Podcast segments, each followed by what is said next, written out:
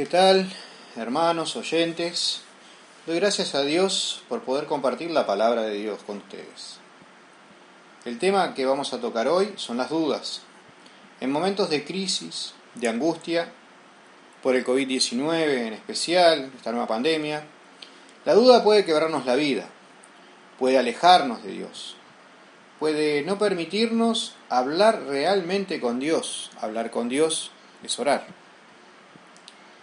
Especialmente cuando dudamos de Dios. Una persona muy cercana a nuestro Señor Jesucristo dudó y ese fue Tomás. Lo vemos en las Escrituras después de la resurrección de nuestro Señor Jesucristo, en el Evangelio de Juan capítulo 20, del 19 al 29. Pero primero vamos a orar dando gracias a Dios y pidiendo su guía. Amado Dios, Padre Celestial, gracias Señor por compartir tu palabra. Gracias Señor por estar en tu presencia, Señor. Padre, ayúdame a llevar tu palabra y sea tu voluntad. En el nombre de Jesús. Amén. Bueno, vamos a dar lectura al Evangelio de Juan, capítulo 20, del 19 al 29. Cuando llegó la noche de aquel mismo día, el primero de la semana, estando las puertas cerradas en el lugar donde los discípulos estaban reunidos por miedo a los judíos, vino Jesús, y puesto en medio de ellos les dijo, paz a vosotros. Y cuando les hubo, dicho esto, les mostró las manos y el costado, y los discípulos se regocijaron viendo al Señor. Entonces Jesús les dijo otra vez, paz a vosotros. Como me envió el Padre, así también yo os envío. Y habiendo dicho esto, sopló y les dijo, recibid el Espíritu Santo. Y quienes, a quienes remitiereis los pecados, les serán remitidos, y a quienes se los retuvieres, les serán retenidos. Pero Tomás, uno de los doce, llamado Didimo, no estaba con ellos cuando Jesús vino. Le dijeron pues a los otros discípulos, al Señor hemos visto. Y él les dijo, si no viere en sus manos la señal de los clavos, y metiere mi dedo en lugar de los clavos, y metiere mi mano en su costado, no creeré.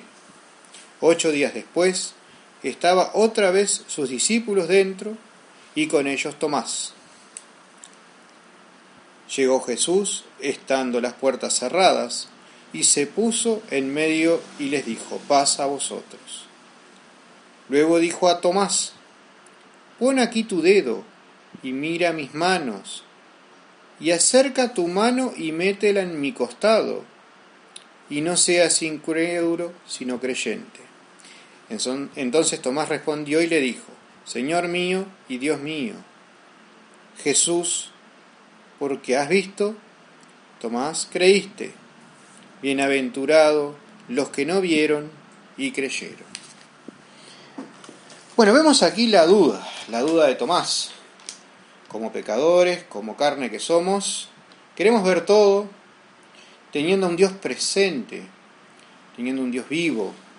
Nuestra carne nos muestra la debilidad de creer. La duda es una ella nos aleja de Dios. Debemos salir fortalecidos por la duda.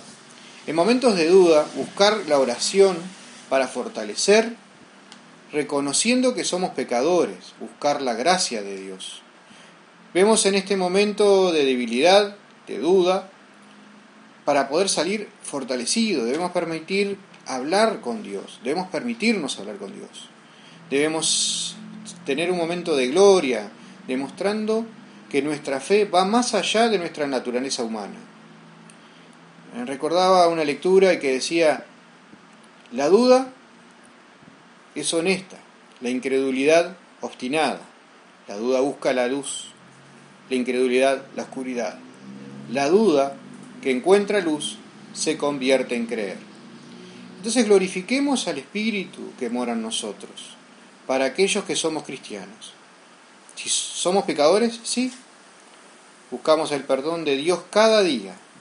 Aquellos que no conocen a Jesús, vean la gloria, vean la gloria de Dios, no cuestionada por la duda de Tomás. Le mostró sus heridas, le mostró su amor y tuvo la convicción por su arrepentimiento. Y si tú no eres cristiano en este momento, Dios te da ese lugar.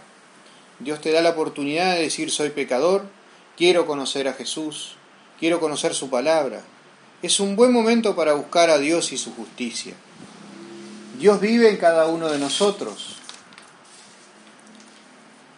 Por eso tenemos un Dios de paz, un Dios de amor, un Dios justo. Por eso, hermanos, exhorto a que esa debilidad se transforme en fortaleza, dando gracias a Dios por esta oportunidad. Dios los bendiga.